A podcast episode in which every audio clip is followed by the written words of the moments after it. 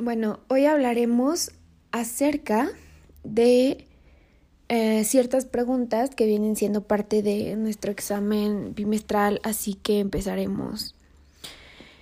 ¿Qué pasaría si cada cosa en el mundo tuviera un nombre? Bueno, creo que más que nada, si cada cosa en el mundo tuviera un nombre, sería un poco, creo que le quitaría un poco lo humano en cierta forma, ya que hay cosas que simplemente no podemos expresar y simplemente hay cosas que no pueden ser tal cual de manera este material, ¿no? Sino que hay sentimientos los cuales podemos no podemos no tener una idea o una relación con algo que decimos como es que me siento así ya sea, pero no no tengo unas palabras específicas para decir cómo me siento y los sentimientos recordemos que no son algo tangible y tampoco son algo material lo cual podamos tocar. Y tal cual aquí viene el ejemplo que es, es decir, si no tuviera la palabra lápiz y cada lápiz del mundo tuviera un nombre diferente como la polifago y así cada uno de esos lápices que hay en el mundo, ¿crees que sería posible la comunicación? No, creo que sería algo muy, muy difícil particularmente, ya que este, como la idea de la teoría del conocimiento, la cual establece una diferencia que es fundamental y totalmente decisiva para la comprensión de su pensamiento. Eh, también, o sea, la relación que tiene esto con la teoría del conocimiento es la diferencia entre conocer y pensar. Claro, nosotros podemos tener el conocimiento de que sabes que el lápiz para nosotros es lapo, pero para la gente de Argentina es Hugo, pero para la gente de Rusia es Aji y para nosotros y, simplemente, o sea, hablando de México podría ser para los de Guadalajara, podría ser Lipa. Entonces, creo que sería un poco difícil que todos entendiéramos, puesto que es eh, tendremos que tener un conocimiento tan grande de tantas cosas, un conocimiento que nos deberían de ir enseñando desde que somos pequeños, desde que nosotros debemos de entender un poco más que hay diferencia entre las culturas, lo cual a veces es un poco difícil, pues nos enseñan a veces lo más fácil, este pluma en inglés, pen, en español pluma, este otra, otro sinónimo bolígrafo, pero saben, sabemos que todo se refiere a lo mismo. Creo que sería muy diferente si cada cosa tuviera una palabra específica diferente. Bueno, el término concepto esperanza existe en lo físico. Creo que sí.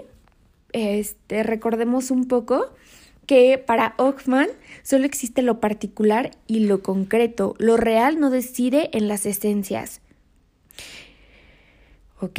Entonces, tampoco para él están en nuestros conceptos solo mentales. Lo, lo particular es lo real y la cosa concreta es lo único existente. Entonces aquí claramente lo podemos relacionar con Ockman, pues para él estamos hablando de que lo concreto va muy estrechamente con lo físico. Entonces, la esperanza creo que sí puede existir en lo físico, ya que estamos en una realidad, podemos esperar, esperar, podemos esperar un poco de esperanza de nosotros quererla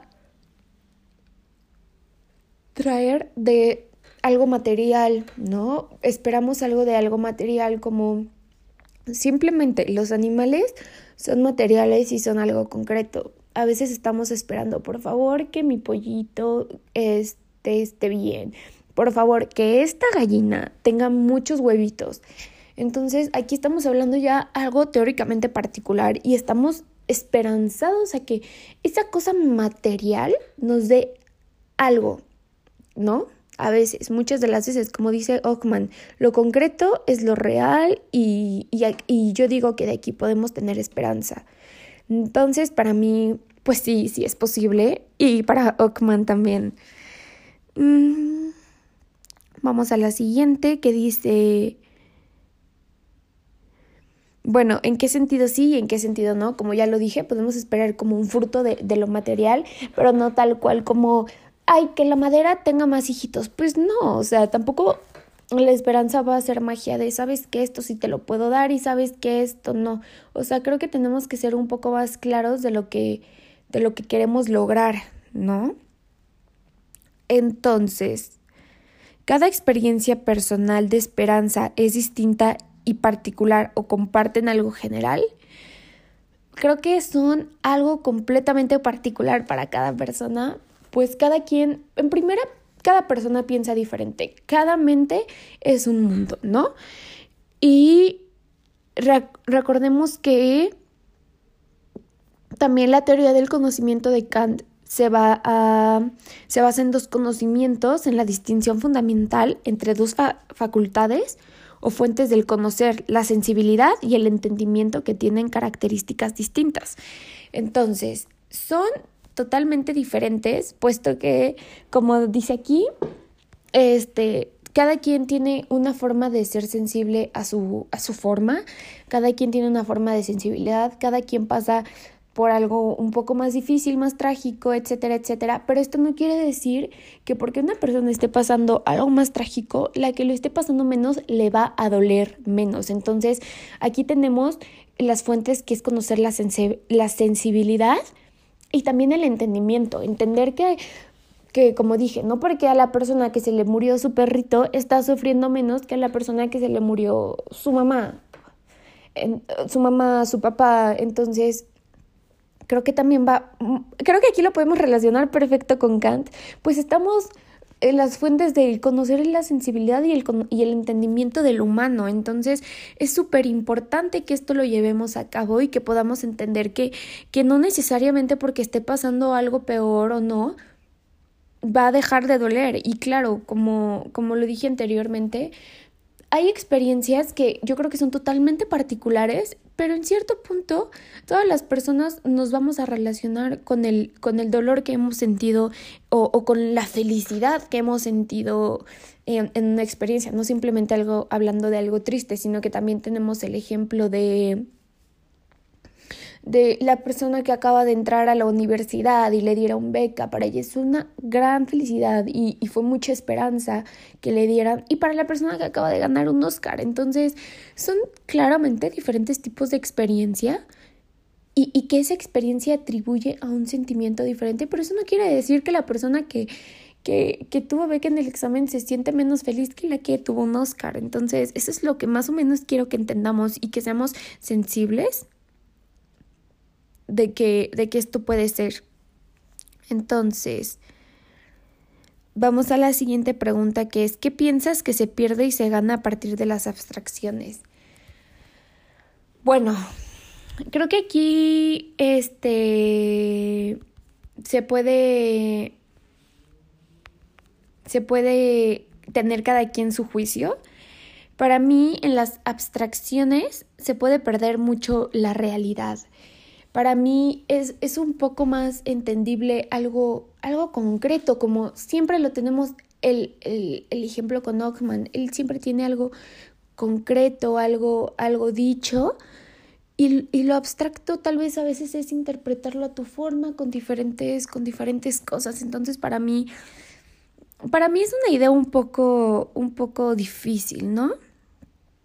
o sea, que, que se gana y pierde a partir de la creo que ganas más creatividad en ciertas formas y pierdes un poco, pues sí, esa parte concreta, pero para mí es un poco más difícil interpretar la abstracción. ¿Qué tipo de realidad le daría Platón a la esperanza? Muy bien, esta es muy buena. Este, quiero decir, yo creo que Platón sería un poco más como una idea perfecta, porque concretiza en las experiencias personales de cada hombre en lo particular. Sí, como dije anteriormente, es que todo va relacionado.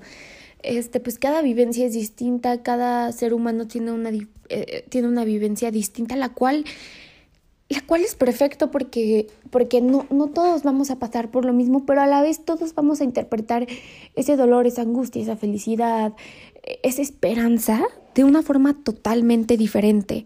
Entonces, este, e, en la realidad de Platón, La idea de esperanza sería un poco relacionado como con la cueva. Entonces, este, creo que Platón tiene muchas veces relacionado esta parte con todas sus interpretaciones, lo cual es muy interesante. Y, también tenemos la pregunta que es, ¿por qué para Platón la idea de esperanza sería más perfecta que la esperanza concretizada en las experiencias personales de cada hombre en lo particular? Porque para Platón no simplemente, como dije antes, este, o sea, lo más, lo, lo perfecto es la experiencia particular, pero para Platón como dije, es esto que nos une a tener una misma experiencia y que esa experiencia se puede interpretar de diferentes, de diferentes formas, que podemos hablar de, que podemos este, tener ese ganchito que a todos nos une, pero a la vez puede ser algo mágico, se puede interpretar de muchas formas una esperanza para cada quien.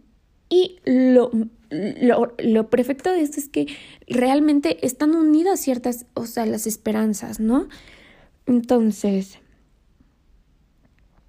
¿qué opinión yo tengo al respecto de todo esto?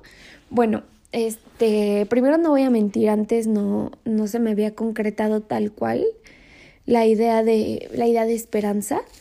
Este, nunca la había pensado tanto y creo que para mí, este, me resulta muy, muy interesante un poco más la teoría, este, relacionarlo con Ockman, por lo mismo que siempre he dicho que, este, pues él va a lo, lo concreto, es lo real, entonces, ¿qué, qué, qué es lo real, no? Entonces aquí tenemos el ejemplo, si algo físico nos puede dar esperanza, si solo los sentimientos nos pueden dar esperanza, no, o sea, yo creo que para mí también la esperanza se puede interpretar de diferentes formas gracias a que, a que, pues sí, o sea, a que todos vivimos de una manera súper diferente, podemos estar, este, de una forma, este,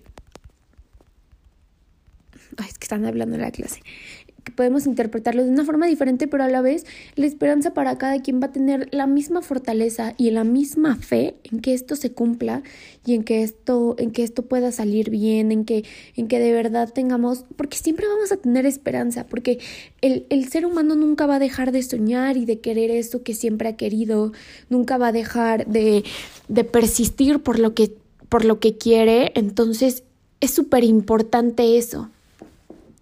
Para mí la, la esperanza es súper importante para que el ser humano pueda seguir vivo, ¿no? Entonces, pues sí, esa es mi idea. Yo creo que Kant, este, Kant y Ockman tienen como la relación más perfecta a, a la esperanza. No me identifico tanto con, con Platón, pero pues ese, ese es mi punto de vista, ¿no? Cada quien va a tener uno diferente y pues para mí simplemente es ese, para mí la teoría del conocimiento y, y, y sacar de ahí la sensibilidad y el entendimiento es súper importante para comprender la, la esperanza a nuestra forma, ¿ok? ¿Cómo nos ayudan las, las ideas de perfección a transformar nuestras experiencias particulares? Esta, esta pregunta creo que se me hace un poco fácil, pues Creo que las ideas del perfeccionismo nos ayuda a literalmente tratar de buscar la perfección en todo lo que hacemos, si no es más obvio. Este, pero a la vez nos ayudan a transformar nuestras experiencias porque estamos buscando llevar ese estándar de perfección, que no se salga de, de ese papel, de ese canal, que, que todo esté perfectamente bien. Y, y, creo que no es malo, creo que no es malo a veces buscar la perfección en, en nuestro ámbito, este, por, porque pues siempre lo vamos a tener ahí, ¿no? Y Explica en qué sentido una idea funciona como un modelo o referente que nos ayuda a perfeccionarnos a nosotros mismos. Ok, aquí me voy a sonar un poco más infantil, pero tenemos las fábulas, las fábulas que nos habla el colibrí y la tortuga y el ratón y el conejo, que nos dejan una enseñanza perfecta, que es como tú este, tienes que seguir este lado para hacer bueno. Entonces, esta es una enseñanza perfecta, es un modelo literalmente para la vida humana, de lo cual tendríamos que llevar a cabo y en cuenta de lo que tenemos que, que lograr y que hacer. Y, y, creo que esto lo encontramos mucho en la literatura, en la literatura infantil y también este, muchos ejemplos, pues puede ser en todo tipo de literatura, puesto que a veces también tenemos modelos que no necesariamente son de lo más perfecto posible, que a veces, por ejemplo, en el en el romanticismo encontramos tragedia, mucha tragedia, pero a la vez también este, de, de ahí, de este modelo, vamos a aprender cómo, cómo llevar las cosas y no simplemente aprender, sino que nuestra mente ya empezamos a darle vueltas y vueltas a nuestra creatividad, a pensar qué hubiera pasado si con el personaje este no se hubiera muerto, si el personaje hubiera hecho esto. Entonces ahí nosotros vamos transformando nuestras propias ideas particulares. Entonces, explica en qué sentido una idea funciona como un modelo o referente que nos ayuda al perfeccionismo de nosotros mismos. Este, pues Creo que estaba muy de la mano con lo que acabo de decir antes. Y, perdón, esa no es la siguiente. La siguiente es, ¿qué pasaría en el mundo si no existiera un punto de referencia, por ejemplo? Perfecta, la idea perfecta de amor. Es decir, ¿crees que pasaría si no existiera ideas abstractas como amor, verdad, libertad y bondad? Creo que no tendríamos valores. Para mí eso es lo principal. Creo que no tendríamos valores.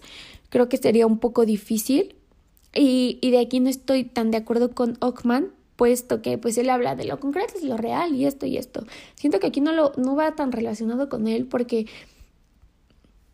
pues yo creo que para mí el valor es, es lo que conlleva todas estas, la bondad, libertad, que la libertad nos devuelva en un libertinaje, que el amor nos devuelva en un amor tóxico, entonces sabemos un amor enfermo, un amor del, del romanticismo. No, nosotros estamos buscando nosotros buscamos otras cosas. Entonces, para mí simplemente estas ideas este abstractas como el amor, verdad y libertad y bondad, como dije antes, tienen una interpretación distinta y a veces nos rompe la cabeza, que a mí no me encanta tanto pensar que no hay una definición tal cual para esto, pero yo creo que en este caso, si no hubiera estas ideas abstractas, como lo que acabo de mencionar, la verdad y todo, no habría, no habría tal cual unos valores que nos digan qué podría estar bien, qué podría estar mal.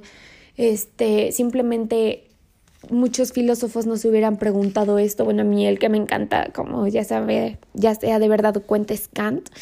Este, para él, pues las categorías son algo importante, ¿no? Entonces no tendríamos tal cual como la realidad, este, la limitación, la negación. No, no existirían estas categorías de Kant por lo mismo, porque las ideas abstractas a veces las, las tomamos de, de, de, de estos lados y a veces es súper importante y, es, y debemos estar súper conscientes que, que si no hay ideas abstractas, no puede haber valores. Y es muy importante regir al ser humano con los valores por lo mismo, por lo que hemos hablado en todo este podcast, que nos ayuda al perfeccionismo de nosotros mismos, nos ayuda a buscar la idea perfecta para nosotros mismos y, y, y, y tratar de concientizarnos, como lo dije, como las fábulas. Tenemos el ejemplo perfecto. Entonces, y por último, tenemos relación alguna de tus ideas con las ideas de alguno de los siguientes filósofos. Sí, como lo dije, este, el término concreto de esperanza existe en lo físico. Para, para Ockman, lo físico y lo concreto es la realidad. Entonces, creo que en esa idea di el claro ejemplo de la relación con Ockman y, y mi propia idea. Entonces, muchas gracias, Mid, gracias por escucharlo y que tenga lindo día.